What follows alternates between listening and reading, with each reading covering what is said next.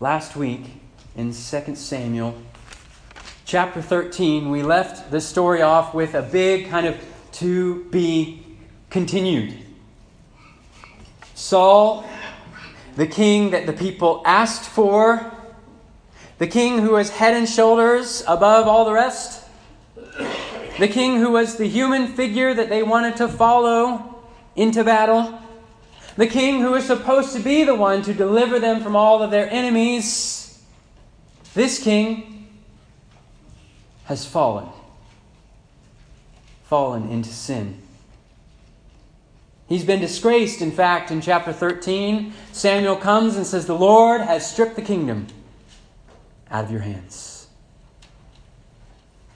But that does not change the fact that just across the battlefield stands a menacing army of 30,000 Philistine chariots, 6,000 Philistine horsemen, and countless Philistine soldiers, more numerous than the sands of the seashore. Hordes bearing down on the people of God, threatening at this point to force the people of God completely out of the promised land. Last week, as we finished reading chapter 13, my son Teddy blurted out, But who will save them? That's exactly right. Who will save them? It's not going to be Saul, we know that. Well, let's turn together to, to 1 Samuel chapter 13. We're going to pick up at the end of the chapter in verse 22. If you're here last week, the story broke off right in the middle with this kind of weird narrative aside. All about how the Philistines had taken all the blacksmiths out of the land of Israel so that the people weren't able to make weapons. Which means you have a pretty big problem when a colossal Philistine army comes up against you if not a single man in the Israelite army owns even a weapon. So if you found 1 Samuel 13, let's stand together as we honor the sword of the Spirit, the Word of God. And we begin reading 1 Samuel chapter 13, verse 22.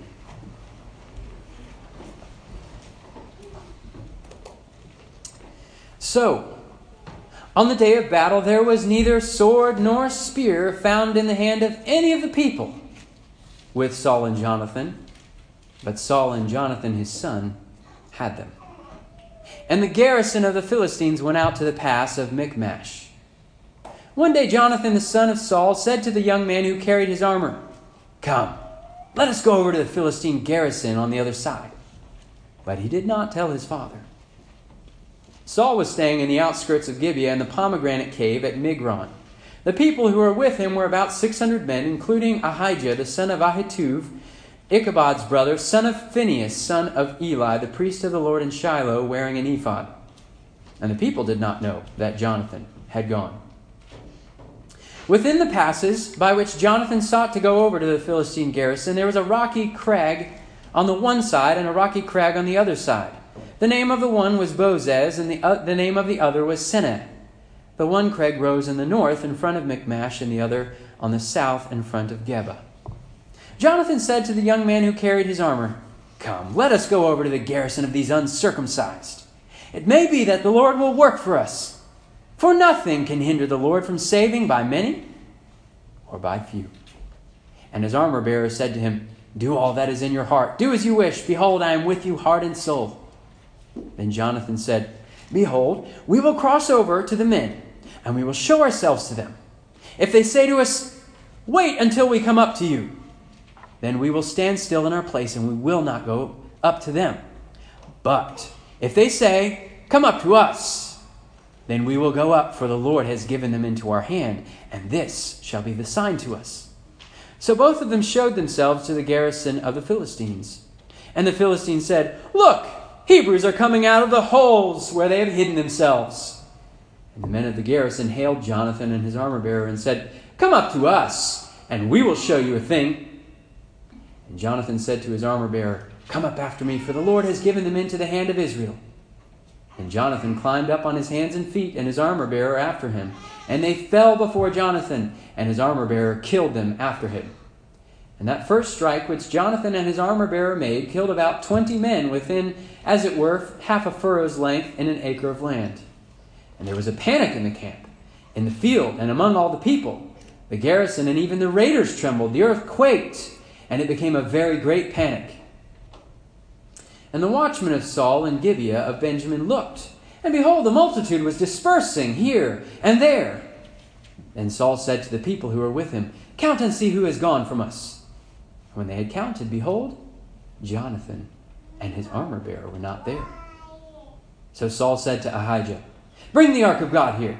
For the ark of God went at that time with the people of Israel. Now, while Saul was talking to the priest, the tumult in the camp of the Philistines increased more and more. So Saul said to the priest, Withdraw your hand. Then Saul and all the people who were with him rallied and went into the battle. And behold, every Philistine's sword was against his fellow and there was a great confusion. Now the Hebrews, who had been with the Philistines before that time, and who had gone up with them into the camp, even they also turned to be with the Israelites, who were with Saul and Jonathan. Likewise, when all the men of Israel who had hidden themselves in the hill country of Ephraim heard that the Philistines were fleeing, they too followed hard after them in, in the battle. So, the Lord saved Israel that day, and the battle passed beyond Beth David. Let's pray one last time. Lord, we ask that your word would pierce into our hearts to the dividing of soul from spirit, marrow from joint, and that your word would discern the deepest hearts and thoughts of our, our minds, and that we would believe in Jesus. It's in his name we pray. Amen. You may be seated.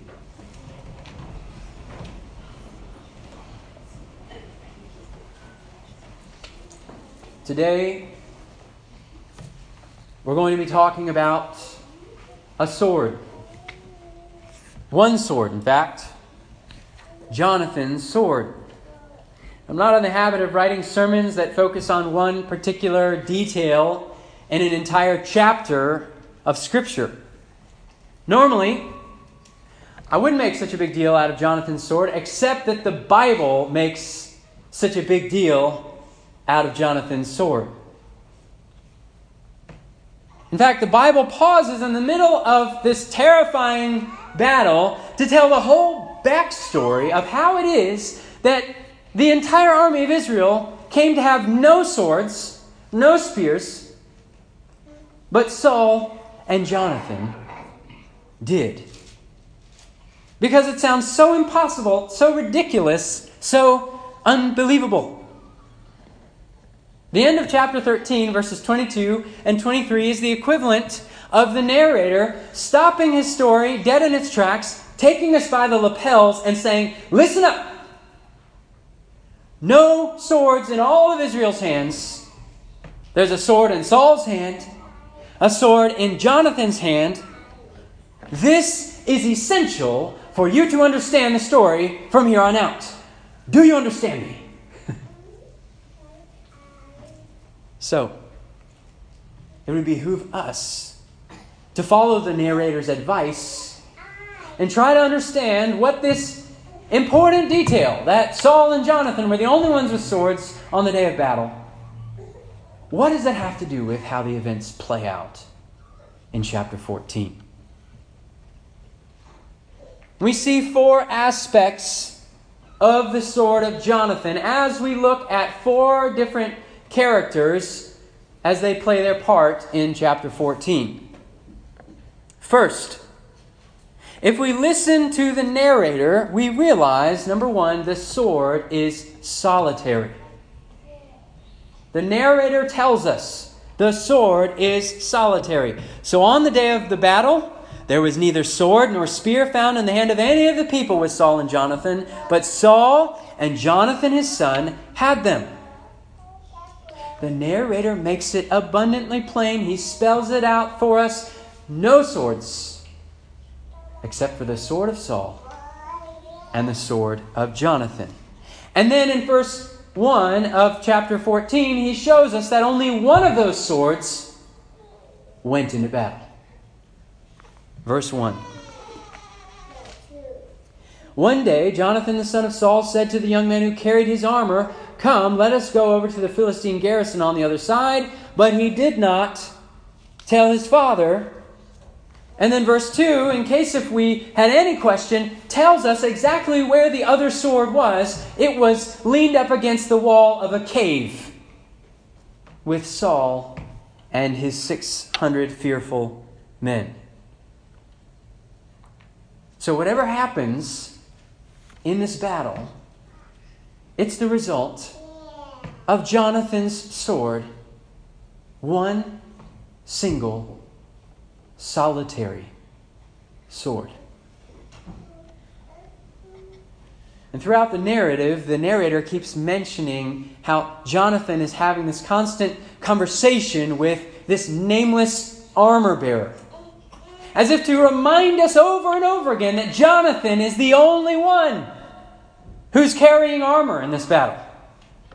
He's the only one with a sword. And it's almost as if we can picture Jonathan having this conversation with this just sword that's following him around. Where should we go? What should we do? On the day of battle, number one, the sword is solitary. Well, secondly, as we look at Jonathan, we move on from the narrator, we focus, the story moves to Jonathan. We see, secondly, that the sword is spirit led. Not only is the sword solitary, the sword is spirit led. So Jonathan and his armor bearer, they go through this hidden pass between the rocky crags and they pass over. And you can picture them with their binoculars as they're kind of laying on the surface behind one of the rocks, peering down at this huge camp of the Philistines.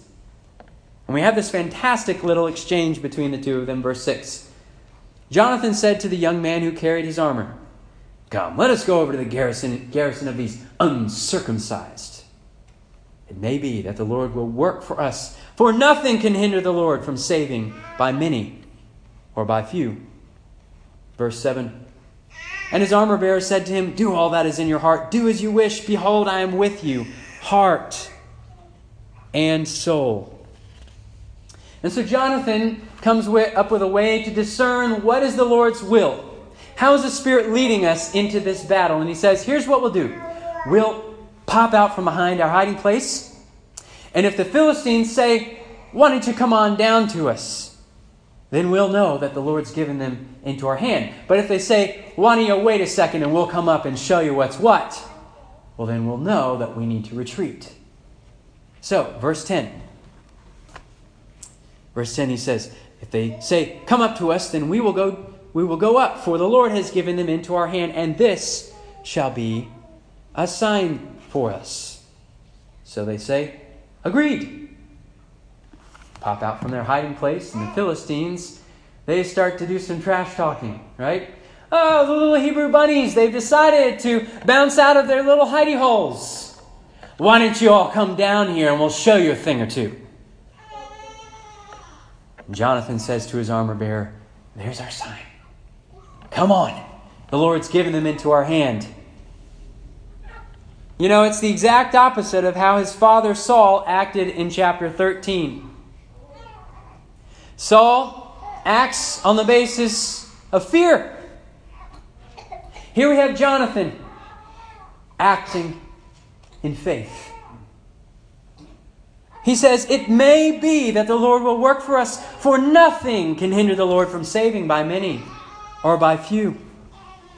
His sword is led by the Spirit each step of the way. He only wants to do as the Lord leads him. He's ready to advance if it's the Lord's will. He's ready to retreat if it's the Lord's will. He's not going to force his agenda. He wants to see what the Lord has. And as he discerns the Lord's will, his sword is spirit led. Verse 14 tells us what Jonathan's spirit led sword ended up doing that day. And that first strike with Jonathan and his armor bearer, which they made, killed about 20 men without, uh, within as, as it were half a furrow's length and an acre of land. And there was a panic in the camp, in the field, and among all the people. the garrison and even the raiders trembled. The earth quaked, and it became a very great panic. So, this initial strike of the spirit led sword begins to reverberate, and even earth begins to shake. Which then shifts the story and our focus to Saul. In verse 16, the story shifts to Saul. So the narrator showed us that the sword is solitary. Jonathan shows us that the sword is spirit led. But as we turn our focus to Saul, we see that the sword is sufficient. Nothing more is necessary. In fact, any action on Saul's part will only detract from the glory of the victory that we're about to witness. Saul's watchmen, they are looking and they're watching out and they begin to see the army begins to rock and reel and it begins to spread and to, to ebb and flow and, and the people, the army is being thrown into a panic and the earth is shaking and Saul begins to scramble around to see who is causing this panic. Someone must be missing from their camp. Behold, Jonathan and his armor bearer were missing. Verse 18. So Saul said to Ahijah, Bring the ark of God here. For the ark of God went at that time with the people of Israel. Now, while Saul was talking to the priest, the tumult, the, the sound in the camp of the Philistines increased more and more. So Saul said to the priest, Withdraw your hand. As Saul is giving these instructions to the priest, those of us who have been here for the whole book of 1 Samuel, we're having flashbacks to chapter 4 when Ahijah's grandfather, Phinehas, marched the ark into the battle against the Philistines and lost it, and 30,000 Israelites fell. And everything inside of us is screaming out, Saul, do not do what you're about to do. And the Lord Himself raises a thunder from the camp of the Philistine that says, Saul, put your hands back in your pocket. Don't you dare do a single thing. The sword is sufficient. Don't you even raise your sword. Don't you think about grabbing the ark and marching into battle. I don't need your help. You stay on the sidelines, Saul. I don't need your sword's help. The moment that fearful, faithless Saul even thinks about raising his sword and taking the ark into battle, the Lord stays his hand, and it shows us the sword is sufficient. Finally, as we turn to the Philistines, we see, fourthly, the sword is salvific, which means the sword brings salvation. The sword brings salvation. You know, there may not have been a single sword in the hand of any Israelite that day, but there were plenty of swords on the battlefield. They just happened to be in the hands of the Philistines. Well, that was certainly not a hurdle for the Lord, was it? Verse 20. Then Saul and all the people who were with him rallied and went into battle, and behold, every Philistine sword was against his fellow. And there was a great, a very great confusion. And then the strangest thing begins to happen. All the traitor Israelites who had gone over to the side of the Philistines, they rise up and mutiny and start to fight the Philistines. And something even stranger happens. All the, the frightful little Hebrews who've hidden like bunnies in holes and caves and tombs begin to grab whatever they can find. You know, you can picture these people running out of the tomb with dead man's bones, and they're fighting the Philistines because they don't have any swords. And the Philistines flee before them. Verse 23 So the Lord saved Israel that day.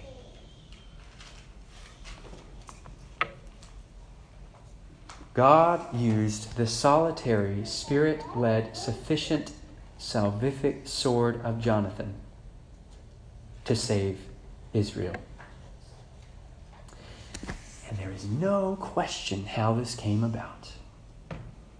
There is no question who it was that saved Israel that day. It was not the king that they had sought for.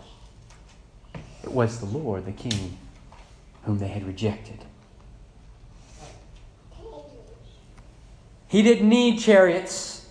He didn't need horsemen or thousands of soldiers carrying swords. One sword threw an entire multitude into a panic.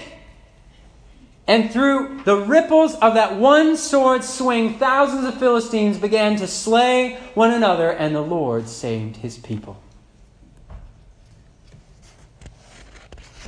Now, the Lord is surprising on the one hand.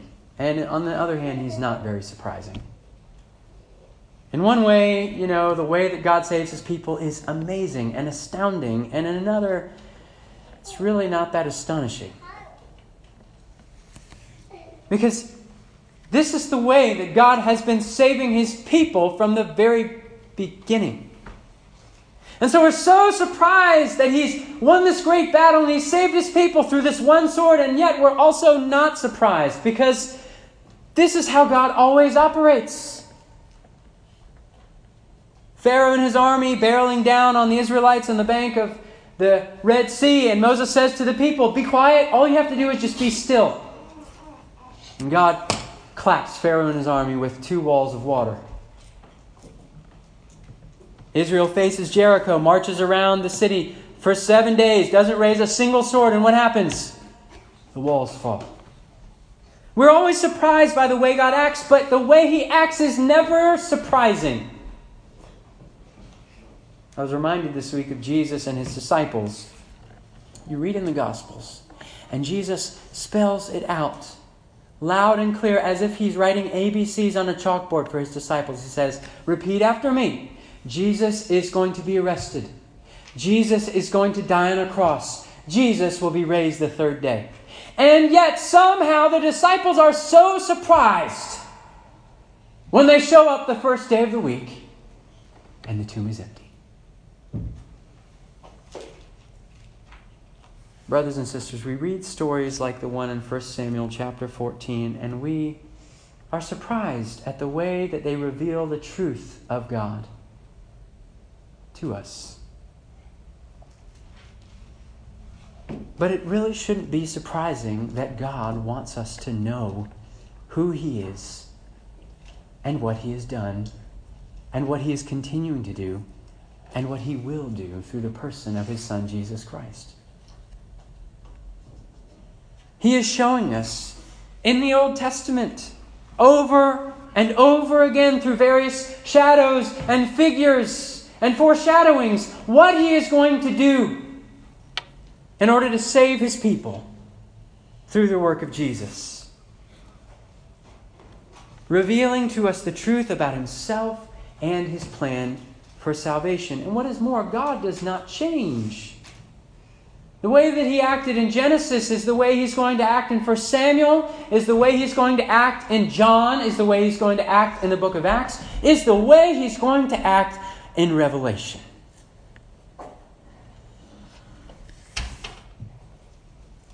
I can't believe it. God saved my uncle. He was a lying, swearing SOB all his life, hated the church, never once wanted to set foot, but all of a sudden, this past week, he bowed the knee and, and, and received Jesus as Lord. It's amazing. It is amazing, but it's not surprising because God has been saving people just like your uncle for 2,000 years through the same Savior, Jesus Christ. Why are we so surprised? this morning if I were to tell you that the things that were true of the sword of Jonathan are the things that are true of the sword of the Spirit, the Word of God, would you be surprised? Would you be surprised that 1 Samuel chapter 14 has so much more to show us than that Jonathan won a fun battle? That it shows us how God works, how He operates, how He is saving us. After all, the Bible often speaks of itself as a sword, does it not? Consider that the sword is solitary. There is only one. There is only one word that delivers to us the message about Jesus Christ, the Savior of the world. And the narrators of this book tell us over and over again that there is only one. Paul says, I'm astonished, Galatians, that you are so quick to desert him who called you in the grace of Christ and are turning to a different gospel. Not that there is another one, but there are some who are troubling you, want to distort the gospel of Christ. But even if we or an angel from heaven should preach to you a gospel contrary to the one we preach to you, let him be accursed. Paul says the sword is solitary, there is only one. And you don't add to it. You don't say the Bible and the Book of Mormon and the Quran or the Sutras of Buddha. The Bible stands alone. No other word is living and active, sharper than any two edged sword. And in this word is the one gospel about the one Savior, Jesus Christ, and the one story of how God miraculously is saving and renewing the world through Him. Other books may tell you how to reform sinners. Other may, books may tell you how to improve sinners. Other books may tell you how God might receive you if you do enough good works. He might just be fickle enough on that certain day to let you into heaven. But only one book contains the good news that God has turned the sword upon himself and that he has put his own son to death on a cross to save sinners. The sword is solitary. But consider also how the sword is spirit led. Isn't the statement of Jonathan just so beautiful to our ears? Because it is the ringing theme of the entire Bible. Verse 6, Jonathan says, It may be the Lord will work for us for nothing. Nothing. Nothing can hinder the Lord from saving by many or by few. Those of us who wish to act in faith should look to the example of Jonathan who continually is turning to his helper. Brothers and sisters, we ought to turn to the Spirit, the helper who has been given to us to follow the Lord's guidance. We look into the sword which the Lord has given to us, the Word of God, and we ask the Lord and we say, Show us whether we should retreat or advance. All we want to do is be led by the Spirit and do your will, Lord. First Peter tells us no prophecy was ever produced by the will of man, but men spoke from God as they were carried along by the Holy Spirit. Do you want to be led by the Spirit? Here you go. Here's the sword. The Spirit will lead you every step of the way. This is the word that will guide you, and as you read it, the Spirit bears witness with our spirit, Paul says.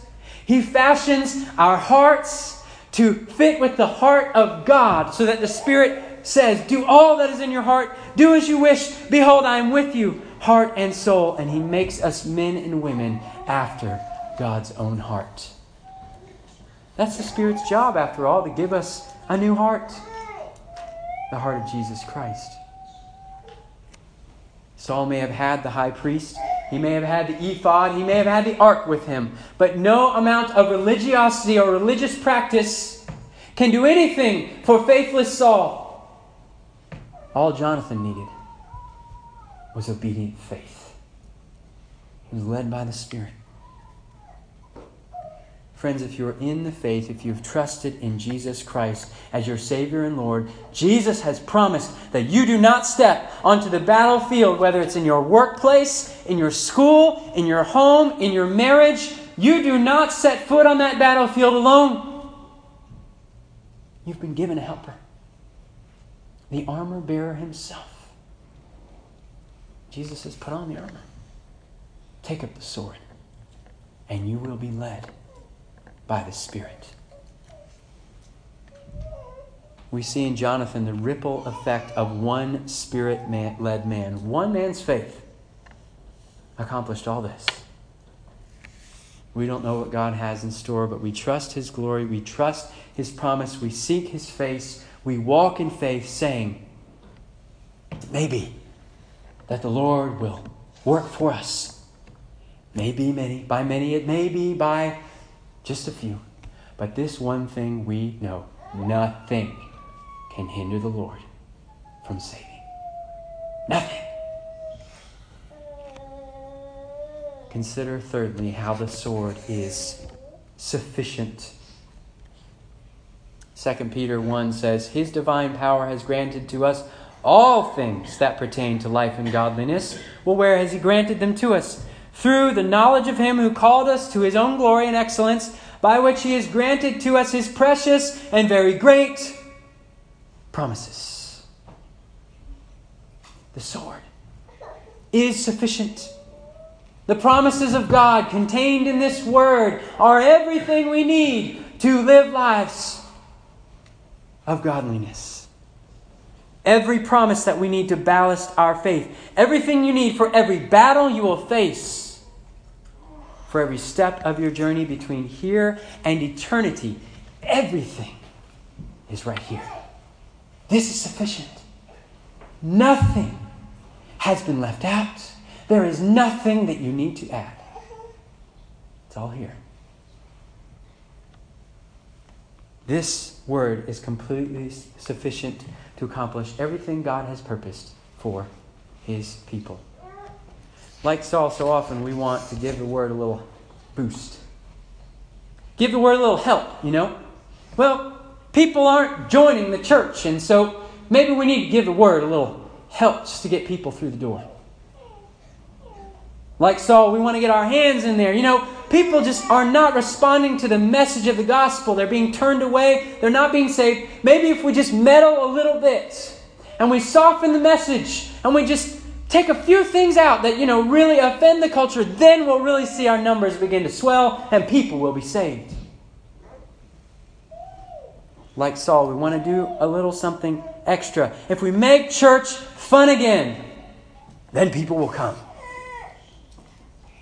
If we make the sermon shorter and we add more videos and we make the service more entertaining, things will improve. The moment we begin to add anything to the word, the sword loses its power. Because the sword is sufficient. Finally, consider how the sword is salvific. 2 Timothy 3 but as for you, continue in what you have learned and have firmly believed, knowing from whom you learned it, and how from childhood you've been acquainted with the sacred writings, which are able to make you wise for salvation through faith in Christ Jesus. Only one book is able to make you wise for salvation through Christ Jesus, and this is it. The sword is salvific. It brings to us the message of salvation. This is the only book that contains from Alpha to Omega, from beginning to finish, the entire plan of how God is saving the world through Jesus Christ. In these pages, we learn of a Savior who was predestined before the foundation of the world and who was promised to a fallen race of man who had rebelled against God and who in the fullness of time came and walked this earth as a mortal man so that he could die in the place of sinful men and women like you and me. Who didn't accept Jesus with open arms, but when it was our turn to stand on the judgment slab, we cried out, Crucify him. And we rejected our king. And we threw him to the wolves. And we nailed him to a cross. And we killed him. But the joke was on sin and death because as Jesus emerged from the grave, he turned their swords on one another.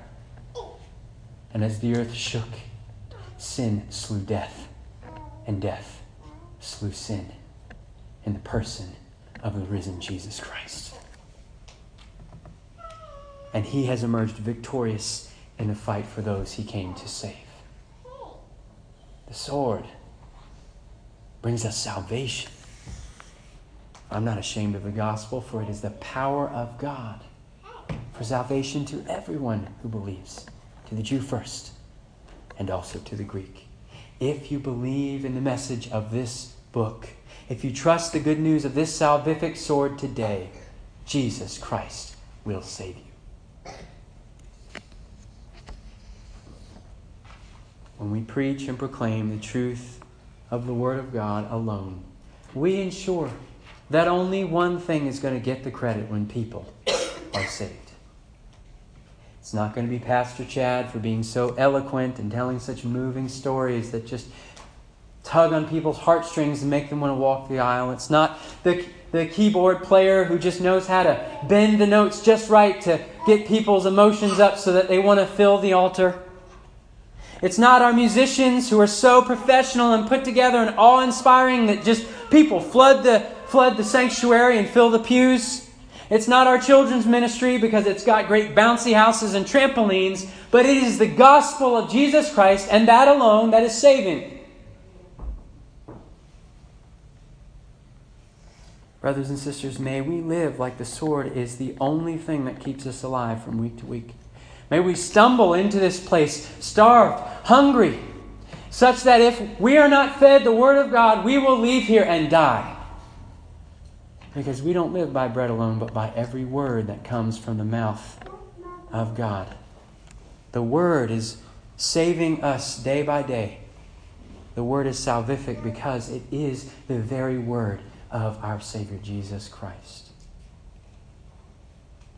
Friends, one day the book of Revelation tells us that he will return to us riding on a white horse, the one whose name is faithful and true. He is clothed in a robe dipped in blood, and the name by which he is called is the Word of God. And on that day, the one solitary, spirit led, sufficient, salvific sword will swing. From his mouth comes a sharp sword with which to strike down the nations, and he will rule them with a rod of iron. He will tread the winepress of the fury of the wrath of God the Almighty. On his robe and on his thigh he has a name written King of Kings and Lord of Lords. And so today, may we march behind our Savior, the one who swings, the solitary, spirit led, sufficient, salvific sword. Let's pray. Lord Jesus, we put all of our faith and trust in you because you are the fulfillment of all God's promises to us, your people. We pray that our faith would be strengthened in your word and the power that it gives to salvation through your name. Pray that we would not be ashamed of the gospel but would proclaim it far and wide as the only hope for a dying and sinful world. In Jesus' name we pray. Amen.